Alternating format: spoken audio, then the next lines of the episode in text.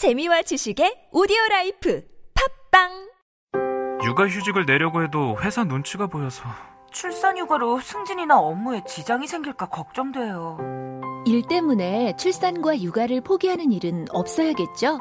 이제 회사와 직장 동료분이 먼저 말해주세요. 김대리, 아빠가 됐으니 육아휴직 내야지. 이 과장님, 회사 일은 걱정 마시고 출산휴가 잘 다녀오세요. 출산과 육아, 개인이 아닌 우리 모두의 몫입니다. 이 캠페인은 일과 가정의 양립사회를 만들어가는 서울특별시와 함께합니다.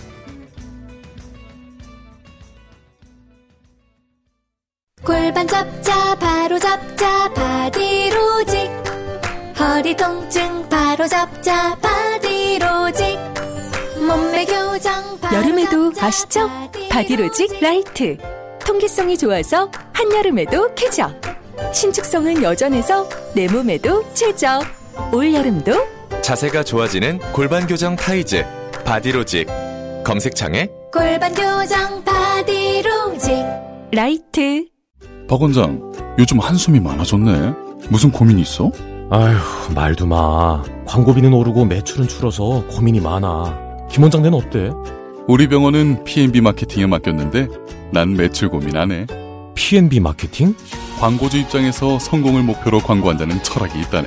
그리고 팟빵 광고도 대행한다고 하던데? 박 원장, 빨리 P&B 마케팅에 연락해보게. P&B 마케팅.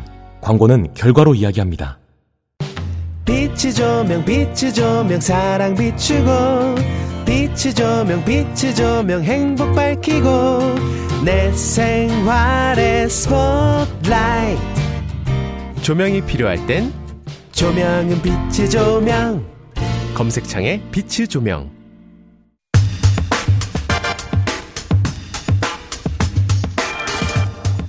대북 특사단이 돌아왔습니다. 방북 결과도 밝혔고요.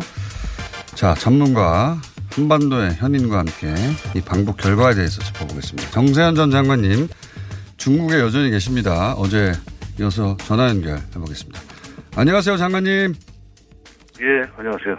예, 방북 결과 중에 가장 주목할 부분이 어디입니까? 네, 그, 어, 북한의 비핵화 관련 북한의 태도가 조금 진전된 측면이 있지 않나 하는 생각이 들어요. 지금 아직 지금 발표는 안 오고 있는데, 네. 그거는 지금 미국한테도, 어, 확실하게 서, 저 설명을 해줘야 되고, 또 그 토대 위에서 문 대통령이 이제 18, 19, 20, 예. 예, 평양 남북 정상회담에서 결론을 내야 될 일이지만, 지금까지 완곡했던 데 비하면 조금 진전된 입장이 있는 것 같아요. 어떤 부분이 진전된 걸로 보십니까? 아마도 어 종전 선언을 해야만 비핵화를 시작하겠다는 얘기를 했었는데 예. 어, 비핵화 관련해서 뭐 리스트 제출 시한 같은 것도 조금은 내리치지 않았나. 특히 이번에 어, 트럼프 임기 1년 이내 일, 어, 마- 일기 임기 내에 첫 번째 얘기네요. 그걸 마무리할 수 있다는 음, 시한을 제시했다는 점이 상당히 그 희망적이라고 볼 수 있죠. 음. 또 2000, 말입니까? 2011년 1월입니다. 그러니까 대략 1년 4개월 남았습니다. 그러니까 대, 예, 대선에 에, 도움을 주려면 예. 대선이 전에 주려면 앞으로 2년 내에 끝내주겠다는 얘기예요. 그러니까요. 벌써 9월 아닙니까? 그러니까 2018년 어, 9월이니까 2020년 가을까지는 끝내줄 수 있다는 얘기입니다. 뭐 선거 끝나고 난 뒤에 는 뭐 의미가 없으니까. 음. 그렇죠. 대선 전이 시작될 때쯤이면 그게 이제 대선은 뭐 한 최소한 3, 4개월 이전에 뜨거워지니까 그 정도, 예, 그 정도 저 때는 맞춰서 끝내겠다. 뭐 대략 1년 이내에 끝내겠다 이런 말하고 비슷한 거 아니겠습니까? 아니야, 다르죠. 다릅니까? 앞으로 1년하고 2년은 다르죠.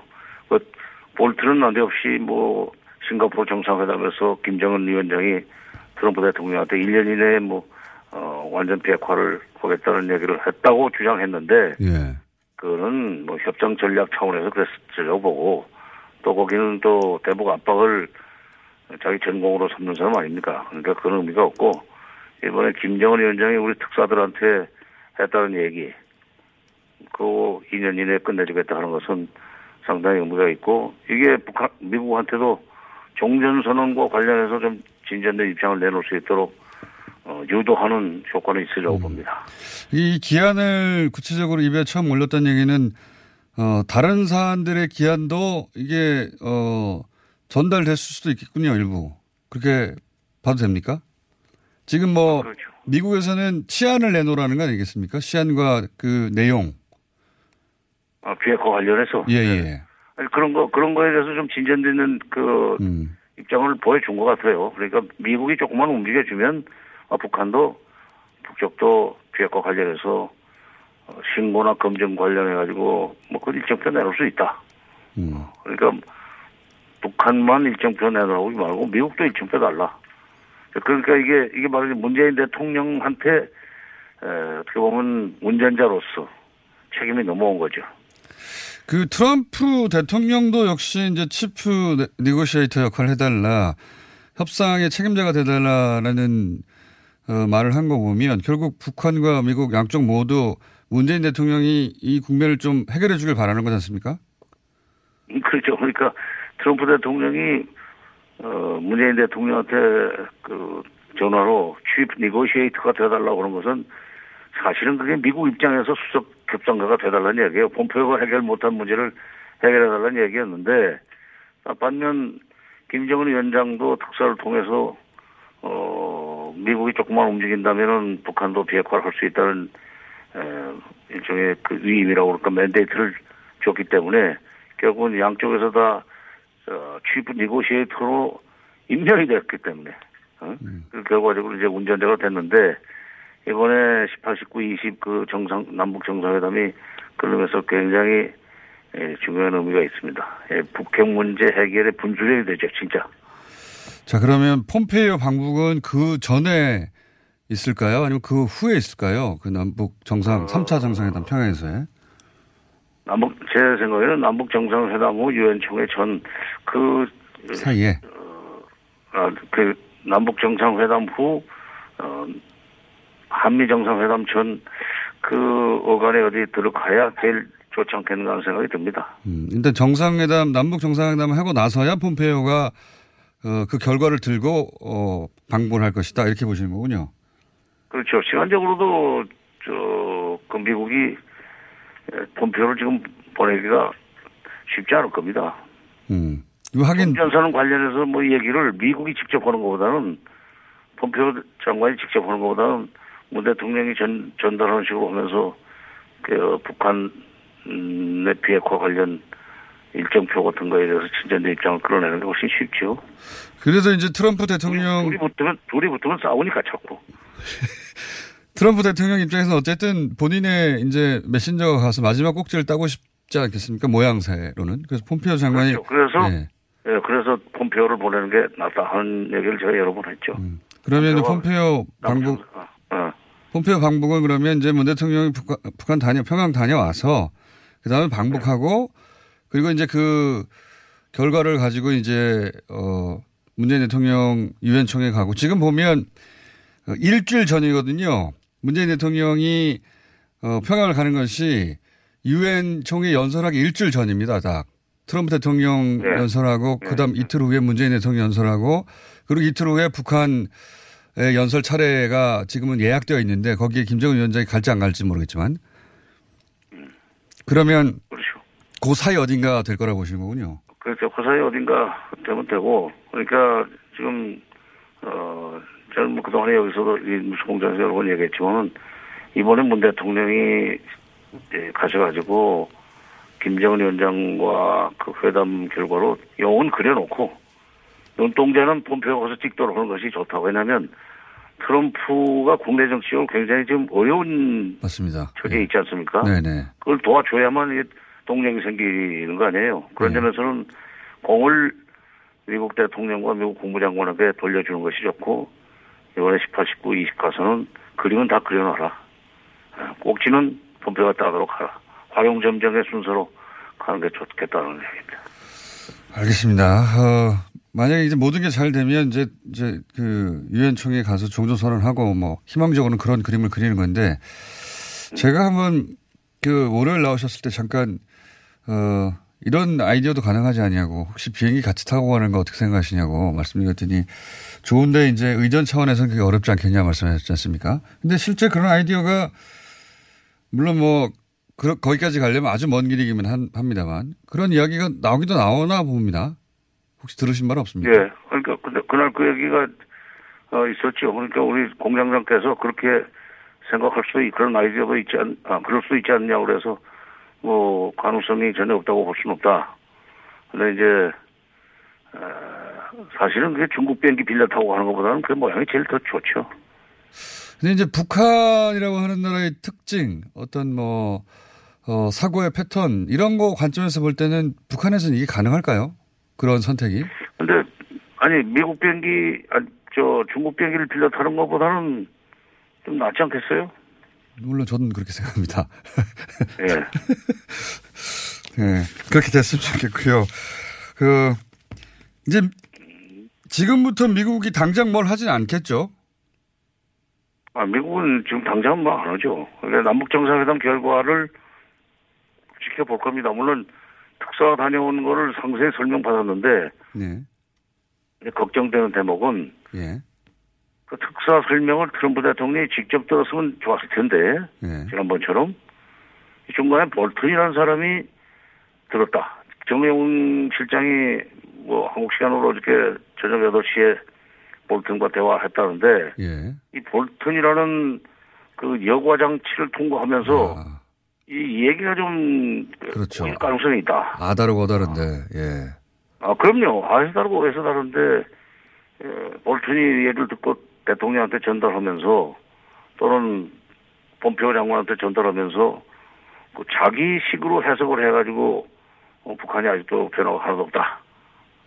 아마도 압박이 더 계속돼야 될 모양이다. 이런 식의 예, 얘기가 나오면 그 곤란하죠. 그런 점에서는 이게 특사를 또 보내기도 그렇고 또 볼튼과 통화를 했기 때문에 고, 그게 좀 걱정되는 대목입니다. 통화가 아니라 직접 미국에 가서 지난번처럼 어, 설명하고 올 필요가 있겠네요. 근데 지금 이미 전화로 그 일을 끝냈기 때문에 예. 그뭐 옥상 5월 또 질 수가 없죠. 지금 그게 조금 볼튼이 다른 사람은 모르겠는데 가장 강경한 볼튼 그리고 음, 김정은 위원장이 싱가포르에서 1년 이내 1년 내에 복귀 비핵화를 하겠다는 얘기를 어, 약속 비핵화를 하겠다는 걸 약속했다고 공개적으로 얘기하는 사람이기 때문에 이 김정은의 2년 이내 비핵화 계획도 어떤 식으로 등 대통령한테 보고가 될지 그게 좀 걱정돼요. 전반적으로는 좋은 시간이 많은데 이제 그 대목이 이제 마음에 걸리시는 거군요. 예. 아니 공제 그러니까 물건은 제대로 만들었는데 택배로 붙였는데 택배 기사가 이 망쳐놓은 거죠. 맞습니다. 네. 그러면 어 이제 평양 가서 의제 비핵화 문제야 뭐 당연히 들어갈 텐데 비핵화 이 의제 이외에도 어 평양까지 가서 만났기 때문에 또 다른 어뭐 논의 사항도 있지 않겠습니까? 혹시 어떤 게 있을 거라고 보십니까? 그러니까 지난번에 4.27 판문점 정상선언 저, 저 판문점 선언에서는 1조는 남북 관계입니다. 예. 남북 관계 이행이 안 되고 있다고 북한이 뭐 불평을 계속 쏟아내고 있는 마당에 어, 그거 더 추가적으로 무슨 세부 합의는 건 어렵고 사망은 비핵화니까 그거는 이제 북미 간의 문제고 정상회담에서 좀 더 진전된 어, 이 결과를 끌어내면 되는 거니까 아 이제 그건 뭐 별도의 문제입니다. 이번 사실은 그게 비핵화가 제일 중요한 저 그렇죠. 문제고 예. 가운데 그 군사 문제 한반도 평화 군사 문제요. 요거는 지금 실무적으로 뭐 협상은 좀 했는데 예. 뭐 비무장지대에 무슨 전방 초소를 철수시킨다. 네. 그다음에 그 지뢰를 또 제거한다. 무슨 JSA 공동 경비 구역에서는 완전 무장을 해제한다. 뭐 이런 등등의 합의를 해놓고도 지금 이행을 못 하고 있거든요. 예. 음, 뭐 실무 협상을 통해서 결론 냈는데 아마 국방장관이 계속 국회 나가서 흔들리고 기무성제 때문에 정신이 없느라고 뭐도 제대로 하는 것 같은데 이번에 이제 그 군사 문제 관련해서 양쪽의 정상이 확실하게 이게 행동을 옮기자 실무적인 협상만 하고 있는데 이걸 결론을 냅시다 하는 식으로서 음. 행동을 옮기면은 그거는 유엔 대북 제재와는 무관한 문제니까 음. 어, 진전된 어, 상황을 기대할 수 있죠. 그러니까 한반도 비핵화가 가장 중요한 이슈이긴 하겠으나 지난 판문점 선언에서 했던 게 실무 차원에서 진행하다가 좀 막히거나 지지부진한 것을 아마 이번에 올라가서 결론 내고 내려올 것이다. 예. 아 그리고 이제 남북 그 개성의 공동연락사무소 예, 예. 그것도 며칠 날 합시다. 이렇게 해가지고 어뭐 개소식을 어떤 급에서 첨부해가지고 어 저- 진행할 것인지 이런 것도 정상 간의 결론을 내야지 이게 자꾸 실무적으로 얘기하니까 미국에서 무슨 남북 공동연락사무소가 제재 위반에 해당하는지 안 하는지 보겠다는 엉뚱한 소리 나오고 말이지. 정상 간에 끝내야 돼요. 이번에 가서.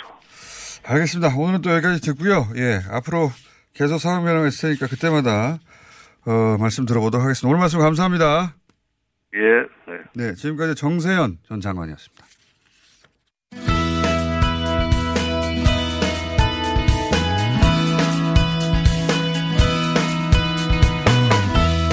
자, 뉴스 공장에선 잘 안 다루던 영역입니다. 하지만 워낙 큰 이슈여서 방탄소년단 미국 빌보드 인백 차트에서 두 번째로 1위에 올랐고 이게 이제 외국어 앨범으로는 최초라고 하죠. 빌보드 사상. 어, 이미 방탄소년단의 팬이 되신 분들은 뭐 다들 잘 이해하실 수 있겠습니다만, 어, 방탄소년단을 최근 알았거나 하시는 분들은 어떻게 이 그룹은, 예, 어, 이런 현상, 그러니까 뭐 미국에서의 대성공, 어, 우리나라 말로 미국 차트에서 1위를 하고, 이런 일이 벌어졌을까 잘 이해가 안 가시는 분들이 많을 겁니다. 저도 사실은 어, 완전히 이해하기 어렵습니다. 자, 어, 책을 쓰신 분입니다. 이 현상에 대해서. 방탄소년단과 들레즈, 철학자죠. 예. 만나다. 저자, 세종대학교 경영학부 이지영 교수 연결해 보겠습니다. 안녕하십니까? 안녕하세요. 네. 책을 다 쓰셨군요. 이 현상에 네네. 대해서. 그러니까 그러면 본인도, 교수님 본인도 어느 순간 팬이 되고 그 현상을 어, 분석하기 시작하셨 테니까 어떤 네. 계기로 팬이 되셨습니까? 어, 죄송합니다. 네. 어, 우연찮은 기회에 그 뮤직비디오를 보게 됐었고요. 어떤 뮤직비디오입니까? 불타오르네라는 노래였는데요. 잠시만요. 네. 불타오르네. 불타오르네. 네. 저도 이걸 처음 본 것 같습니다. 네. 네. 어, 그래서 이렇게 노래를 듣다 보니까 처음에는 워낙 퍼포먼스랑 네. 뮤직비디오가 이렇게 눈에 확 들어와서 예. 어, 뭐지? 그러고 보다가 가사가 들리기 시작을 했는데요. 예. 거기에서 보면 불타오르네 뒤에 싹 다 불태워라라는 부분도 있고, 예. 그러니까 어 괴로운 자여 여기로 뭐 이렇게 얘기를 하면서 진군하는 발걸음으로 이제 다 불태워라라는 예. 얘기가 나오거든요. 그 부분에서 저는 동지를 만난 아? 기분이었다고 표현하면 될까요? 네. 제가 그냥 그 말씀만 따로 저는 저도 이 노래가 어 아, 이거 굉장히 인상적이다 생각했지만 가사만 가지고는 뭐랄까요 반사회적으로 이렇게 더 방화를 해버려라 이런 느낌도 있는데요 아닌가요? 아 그렇게 들을 수도 있죠. 그러니까 예. 사람마다 해석하는 부분이 네. 다를 수 있기 때문에 저는 이제 그 당시에는 이제 요걸 듣고 그 뒤에 나투데이라는 곡을 들었는데 네. 그 곡에서는 우리 모두 함께 연대해서 지지 말고 승리하자라는 음. 이야기를 하거든요. 그러니까 예. 이제 이들의 노래의 특징 중에 하나가 노래가 예. 한 곡의 메시지로 한정되고 끝나는 게 아니라 예. 전체 앨범 혹은 앨범을 넘어서 데뷔 이후부터 노래들의 그 서사가 연결이 되는 지점들이 있어요. 음. 그래서 그런 측면에서 보면 저처럼 그 사회적인 어떤 비판이라든가 연대 혹은 투쟁의 메시지로 읽을 수 있을 만한 지점도 음. 굉장히 많이 있습니다. 그러니까 사회적 메시지 또는 네. 뭐 기성의 질서 그러니까 잘못된 질서에 대해서 저항하는 메시지 이런 메시지들이 그 가사에 녹아 있다 그런 말씀이시네요? 예, 아주 직접적으로 굉장히 많이 언급이 되고 있습니다. 심지어는 21세기 계급에 대해서 이야기를 하고요. 가진 아? 자와 안 가진 자. 네, 음. 뱁새라는 노래에서 이제 굉장히 직접적으로 얘기하고 언론과 기성세대가 이 젊은이들에 대해서 3포 세대, 5포 세대라고 하면서 그 노력을 해라 라는 그 음. 이야기를 하며 억압하고 그다음에 왜곡시키는 그런 부분에 대해서 미디어와 미디어에 대한 공격도 하고 있습니다. 음, 그렇군요. 네, 사회적 메시지, 정치적 메시지가 다 들어 있군요. 예, 예. 그, 그러면, 뭐 그런 가사가 그런 의미를 가지고 있다는 건 알겠습니다. 어, BTS가 국내 다른 아이돌 굉장히 많지 않습니까? 네네. 그 국내 아이돌들이 굉장히 이제 그 기술적으로나 어, 완성도가 높은 다른 나라 아이돌에 비해서 그래서 네. BTS의 퍼포먼스가 다른 아이돌보다 당연히 못하진 않지만 네. 다른 아이들도 BTS의 퍼포먼스보다 못하지 않은 아이들도 이- 분명히 있는데 어떤 점에서 차별화가 되는 겁니까? 어, 일단, 저도 이제 팬이고요. 예. 팬 입장 아니 고라도 말씀을 드리면, 퍼포먼스 측면에서는 전 세계적으로 방탄만큼 하는 아 가수는 그래요? 예. 객관적으로 없다라고 말씀을 드릴 수 있을. 것 같고요. 음, 또 하나. 또 하나 퍼포먼스 훌륭하다. 아까 예. 네.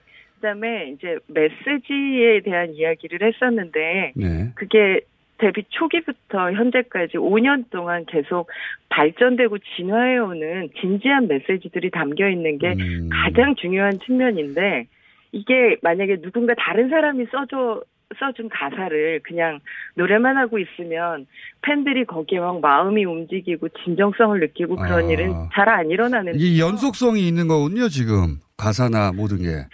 예, 예. 성장이. 뮤직비디오도 그렇고요. 예, 음. 그들의 음악적인 성장도 그렇고. 그런데 그런 노래들을 직접 작사, 작곡, 프로듀싱을 하고 모든 무대를 라이브로 소화를 합니다. 그런 엄청난 퍼포먼스를 하면서요. 아 그래요? 그러다 보니까, 네네. 그러다 보니까 이제 팬들은, 아, 이들이 직접 그 시대를 살아내면서 세상에 대한 음. 어떤 고민과 젊은 세대들에게 혹은 저 같은 나이가 더 있는 세대들에게도 공감될 만한 어떤 자기들의 이야기를 스스로의 목소리로 자율적으로 음. 창조하고 있다라고 하는 점이 가장 큰 차별성이라고 볼수 음. 있고요. 왜냐하면 우리가 흔히 아이돌 가수라고 들으면 그런 말을 들으면 딱 머리에 떠오르는 선입견들이 있거든요. 상품 이미지가 강하죠. 예. 그렇죠, 그렇죠. 그래서 그들이 자율적으로 뭘 노래한다라고 생각하는 게 아니라 기획사에서 만들어준 대로 음. 아주 훌륭하게 포장이 잘 된 상품으로서의 역할을 훌륭하게 하는 애들이구나라고 생각하는 게 우리가 음. 기성세대가 가지고 있는 가장 큰 그 선입견 중에 하나인데 예. 그 선입견과 편견을 여지없이 깨트린 그룹이기 음. 때문에 이런 성공이 가능했다라고 생각을 합니다.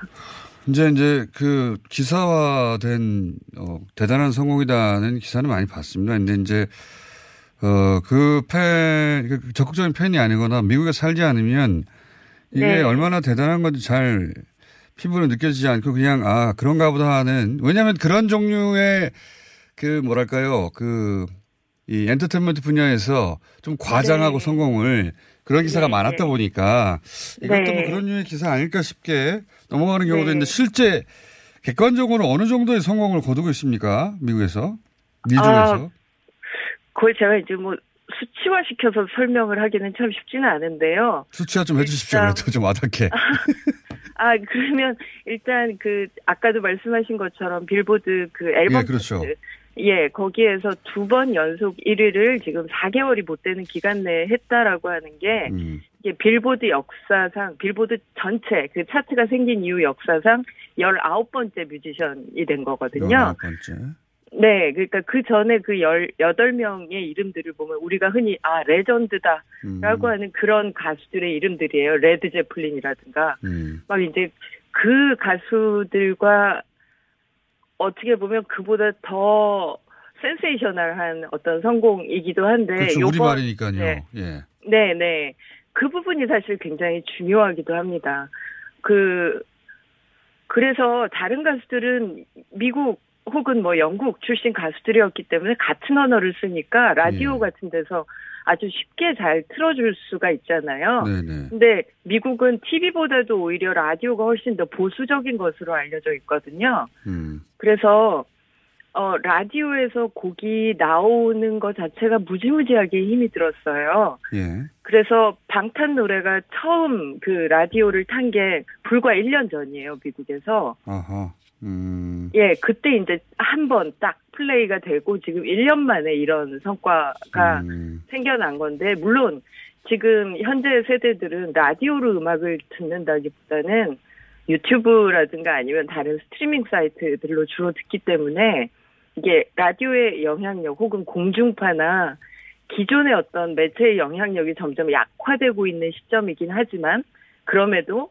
어떤 그 빌보드 싱글 차트나 그런 데에서 굉장히 중요한 그 지표로 들어가는 것이 라디오에서의 airplay거든요. 아이튠스 어. 차트하고 다른 거죠, 이건 사실. 아유, 완전히 다른 거죠. 그렇죠. 아이튠스는 뭐 인터넷에만 인기 있으면 되는 건데, 예. 아이튠즈 같은 경우는 음원 판매량이기 때문에요. 예. 그거는 그냥 음원만 다운 받으면 그러니까요. 거기에서 차트가 올라가는데 빌보드 싱글 차트 같은 경우는 음원 판매량에 다가 그 스트리밍한 숫자를 또 음원 판매량으로 환산하고 정확하게는 알려져 있지 않은데 유튜브의 조회수 조회수 같은 경우도 어느 정도 들어가고 그러면서 가장 중요한 게 라디오 플레이 횟수예요.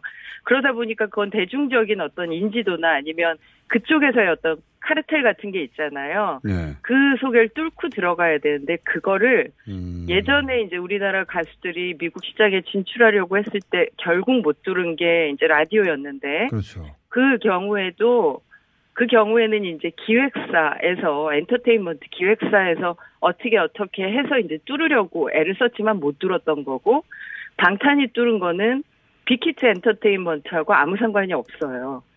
그쪽에서는 한 게 아무것도 없고요. 오로지 팬들의 아주 풀뿌리 같은 조직력과 끊임없는 지치지 않는 열정으로 그거를 뚫었습니다. 그렇기 때문에 그 숫자가 지금 거의 한 천만 정도로 추산이 되고 있거든요. 천만이요? 네. 이 천만이, 어, 말씀하신 대로 열정을 가진 충성도 높은 천만입니까? 그것까지 제가 정확하게는 말을 못하겠지만 최소한 예. 그 방탄이 어떤 컨텐츠를 생산을 하면 뮤직비디오만 얘기하는 게 아니라 이제 자질구레한 여러 가지 영상들이 있어요. 네. 그 영상들을 생산을 하면 그걸 구독해서 받아보는 숫자가 천만이 넘어요. 아, 구독 숫자요 그러면 예, 예. 그러니까 예를 들면 트위터 같은 경우 follower는 상당히 부풀려질 수 있는 측면이 있기 때문에 1600만이 넘지만 그걸 다 팬이라고 볼 수는 없고요. 네. 최소한 그 브이라이브라고 하는 방탄 컨텐츠 플랫폼이 있는데 아, 따로 플랫폼이 따로 그걸 있군요. 예. 네네 그걸 구독하는 사람 숫자가 천만이 넘기 때문에 그 정도면 제법 제법 열혈 팬이라고 얘기할 수 있지 않을까. 천만이 제법 열혈 팬이군요. 천만이. 네네 네. 대단하네요. 예. 근데 이게 한글로 된 가사인데 말씀하셨다시피 국내 팬들한테는 오랫동안 팬들이 이제 그 가사와 함께 같이 성장하고 호흡하고 그랬다 네. 하더라도 이해 가는데 미국 혹은 뭐, 뭐 유럽에 있는 팬들이 가사를 그럼 이해하고 같이 공유하는 겁니까? 같이 성장. 그 대목은 잘 아, 예, 그거는 제가 그렇다라고 분명하게 말씀드릴 수 있는데요.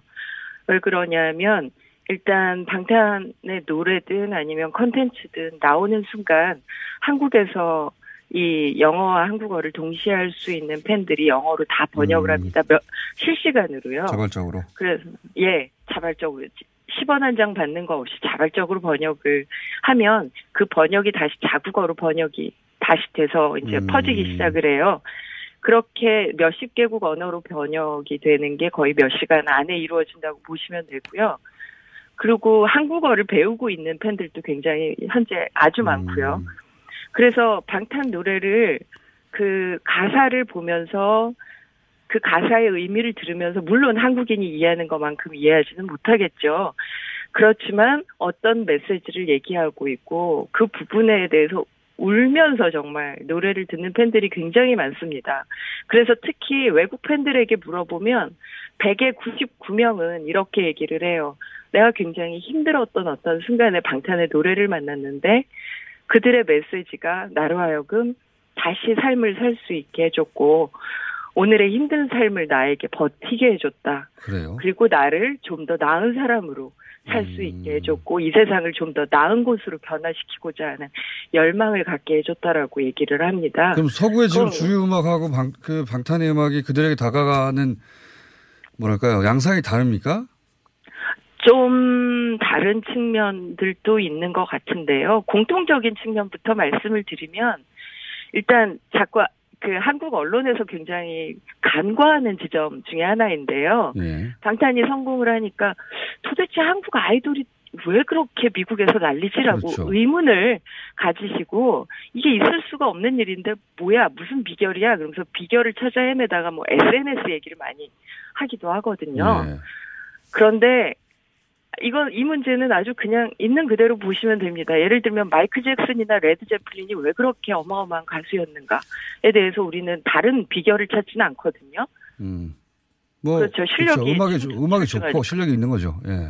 네, 방탄도 마찬가지입니다. 음악이 정말 좋아요. 제가 음악 전문가는 아니지만 음. 들었을 때 사운드라든가 어떤 곡의 quality, 그다음에 트렌드하고 이제 대중 음악이다 보니까 트렌드하고 맞아 떨어지는 측면이 있어야 되는데 트렌드를 뒤따라가기보다는 아주 미세하게 반발짝 앞으로 나서서 끌고 가는 그런 음. 어떤 trendy함 같은 것들이 있고요. 그러면서 그러니까 곡 자체가 굉장히 훌륭하고 세련되고 아주 정교하게 만들어졌는데 거기에 아주 의미 있는 가사가 더해지면서 퍼포먼스가 이거는 역대급이기 때문에 그거를 보게 되면 사실 좋아하지 않기가 힘들죠. 예전에 마이클 잭슨을 음. 볼 때의 느낌과 유사하게요. 마이클 잭슨의 문워커와 그 노래를 네. 들을 때 뜻이 정확하게 뭔지 몰라도 빠져드는 것처럼 그런 현상이다. 그렇죠. 그러니까 음. 우리가 예전에 저 같은 경우는 이제 팝송을 들으면서 자랐던 세대인데 아마 공장장님도 비슷하실 것 같은데요. 그때 가사 아, 다 저랑 같은 세대십니까? 목소리 훨씬 젊으신 것 같은데. 아, 좀 대략 비슷한 세대예요. 제가 조금 어리긴 하지만요. 알겠습니다. 예, 그러니까 가사를 잘 몰라도 대충 따라 들으면서 음. 그 가사를 따라 부르고 충분히 좋아할 수 있었거든요. 음악은 보편적인 어떤 메시지 전달 가능성이 충분히 아. 있기 때문에요. 알겠습니다. 이게 뭐 굉장히 여러 각도에서의 해석이 있을 수 있는데 어쨌든 현상은 벌어졌는데 예, 네. 현상은 이전에 없던 현상이 벌어졌기 때문에 이 현상을 이해하기 위해서 이제 여러 각도에서 설명을 좀 들어보려고 하는데 처음으로 이제 이진유 어, 교수님으로부터 얘기를 들어보려고 했고 뭐 철학을 전공하신 분으로서 어떻게 바라보시는지 책도 쓰셨고 아, 네. 쭉 근데 듣다 보면 한 가지 의문이 있습니다. 시간이 다 돼서 한 가지 마지막 질문하고 예, 예.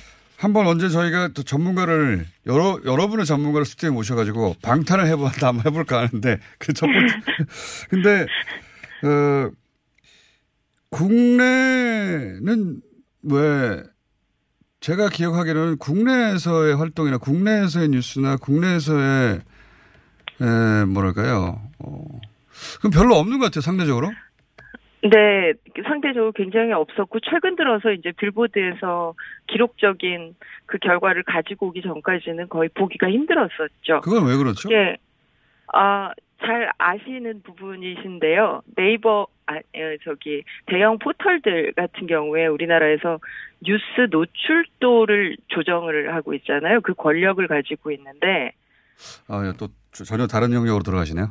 아, 네, 네. 그러니까 이게 뭐 예를 들어서 기존의 어떤 그 대형 기획사 어에서 볼 때는 어 방탄의 노출이 그렇게 달갑지 않다. 뭐 이런 이런 이야기. 아, 뭐, 그거를 제가 그렇다고 확정적으로 말씀을 드릴 수 있는 그런 의구심을 가진. 팬들이 많다.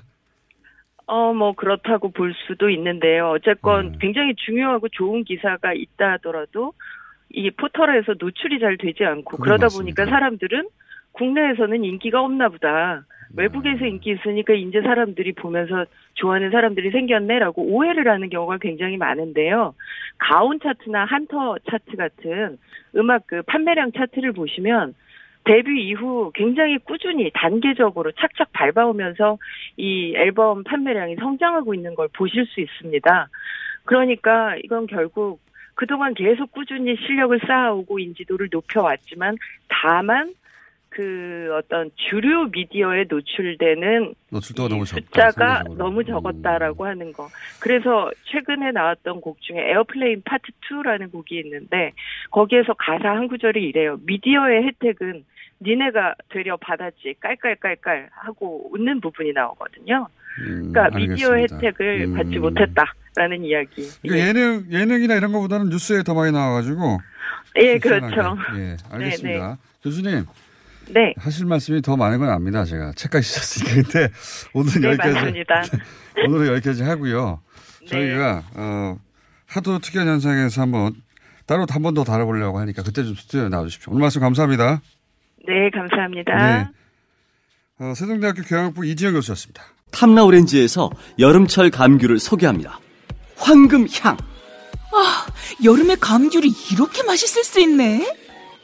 탐라오렌지의 황금향. 지금 인터넷에서 탐라오렌지를 검색하세요. 직접 드셔도 좋고 선물용으로도 최고입니다. 전화 주문도 가능합니다. 010-2827-3917 010-2827-3917 오빠, 오빠한테서 매력적인 향기가 나는데? 어, 역시 박지희. 한 방에 알아보는구만. 헤이브로 올인원 파워바로 샤워하고 왔지? 아, 이 오빠 여자들이 좋아하는 건 어떻게 알고? 확실히 헤이브로 올인원 파워바 쓰는 사람 옆에 가면 뭔가 다른 느낌이 있어. 은은한 향기가 나면서 아, 또 섹시해 보이기도 하고. 그래서 이 오빠가 쓰는 거 아니겠니? 박지희가 추천하는 올인원 향수 비누. 지금 포털에 헤이브로 검색하세요.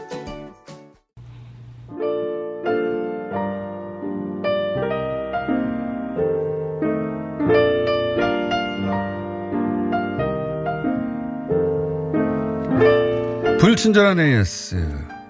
모레가 노회찬 의원의 49제입니다. 네. 그래서 오늘 저녁 국회 앞 잔디마장, 마당에서. 아, 저 오늘 바람이 세죠?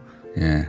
원래 세지만 유난히 더 셉니다. 잔디 광장에서 저녁 7시부터 추모제 열립니다. 네. 가수 전인권 씨, 인디밴드 노랑의 소연가, 예.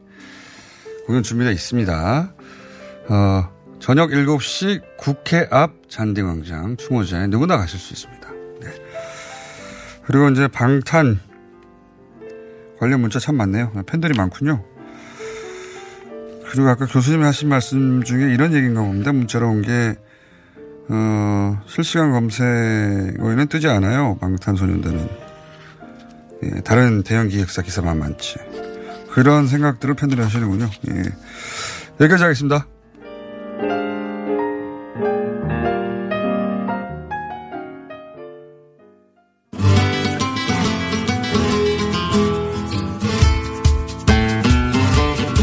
자, 무려 6분에 가량, 6분에 달하는 시간이. 표준 황교익 선생님 나오셨습니다. 예, 황교익입니다. 예. 원래 제 시간이 14분짜리예요.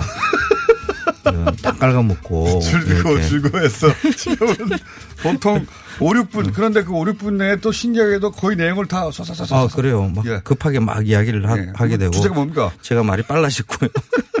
이 가을에 오니까, 어, 이렇게 대하. 예. 대하? 아, 대하가 뭐요? 새우. 예. 근데 이 대하 이야기가 나오면 꼭 옆에, 어, 자동 검색으로 이렇게 뜨는 게 있어요. 흰다리 새우. 아, 그래요? 어, 그리고 흰다리 새우와 대, 대하의 구별법. 어, 요즘 뭐 이 갈라치기가 유행이더라고요. 그래서 이, 어, 대하와 흰다리 새우를 이렇게 갈라치기 하는 법, 뭐 이런 것들이 어, 많이, 한 몇 년 전부터 이게 계속 돌아요. 그래서 요. 대하와 흰다리 새우가 실제로 크게 다릅니까?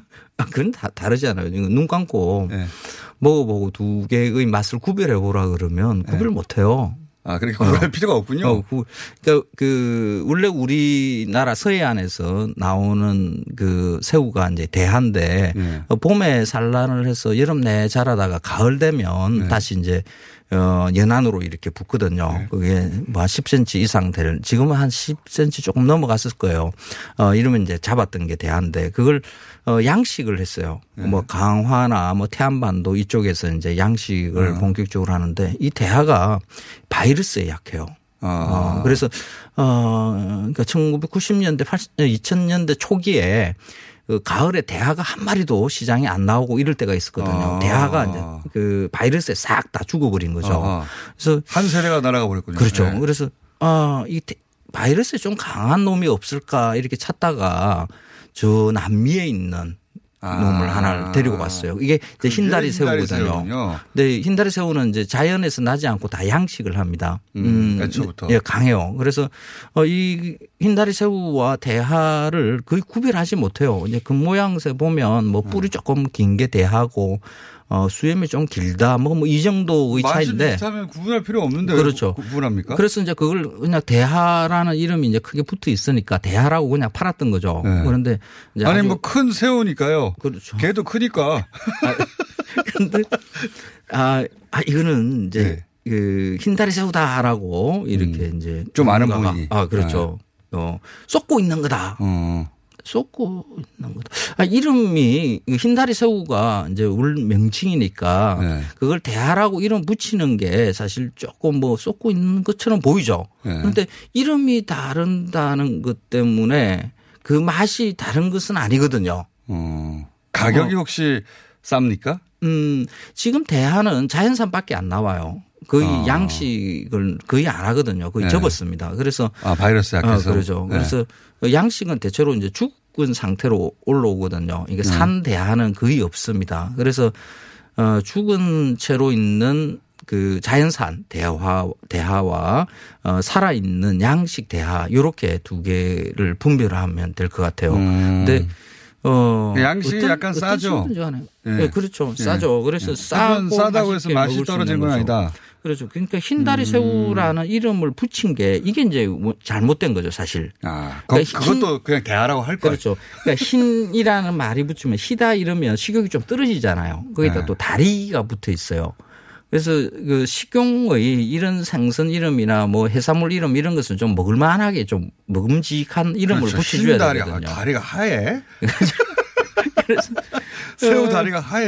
그러니까 해양 생물학자들이 이런 것은 뭐니까 뭐 대하가 원래 있으니까 다른 이름으로 뭐 왕새우라든지 그렇죠. 뭐 큰 새우라든지 맛새우라든지. 어, 맛새우 그 네. 좋습니다. 뭐 이런 이름을 붙였으면 네. 오히려 야 그 대하보다 더 맛있는 거래 하고 뭐 이런 이름이 저 마케팅의 실패네요. 초반. 그렇죠.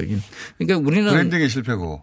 그 우리는 그 실제의 음식의 맛을 가지고 이게 맛있다 맛없다 이렇게 생각하기보다는 어 그 음식을 뭐라고 이르는가 그 이름이나 네. 그 음식에 대한 설명이나 뭐 이런 걸 가지고 맛이라는 게 꼭 혀에서만 이루어지는 게 아니라 머릿속에 그 어떤 사전에 가지고 거의 있는 머리로 그 일단 맛을 결정을 하고 먹어요. 그래서 그 머리로 먹는다라고 이렇게 봐야 되는 거죠. 음. 그래서 이제 음. 대하와 흰다리 새우를 굳이 구분하지 마라. 구분할 필요 없어요. 다만 흰다리 새우를 음. 그 가격인데 너무 비싸게 자연산처럼 비싸게 팔면 그거는 피해야 되죠. 그렇지는 않을 거예요. 이게 이제 그 자연산 그 대하라는 게 네. 이 시중에 잘 안 나와요. 그리고 저 태안이나 이런데 남당리 이런데 가야 이제 볼 수 있거든요.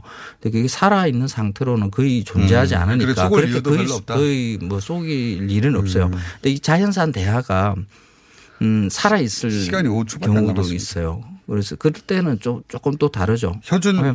황교익 그 선생님이었습니다. 뭐 그러니까 이름 가지고 갈라치기 할 필요 없다. 어, 그 이야기 들으려고 왔습니다. 소영 갑니다. 안녕. 고맙습니다. 대하 드세요. 맛있어요. 아니 흰 다리죠. 어, 방송까지 안 끝났네요. 죄송해요.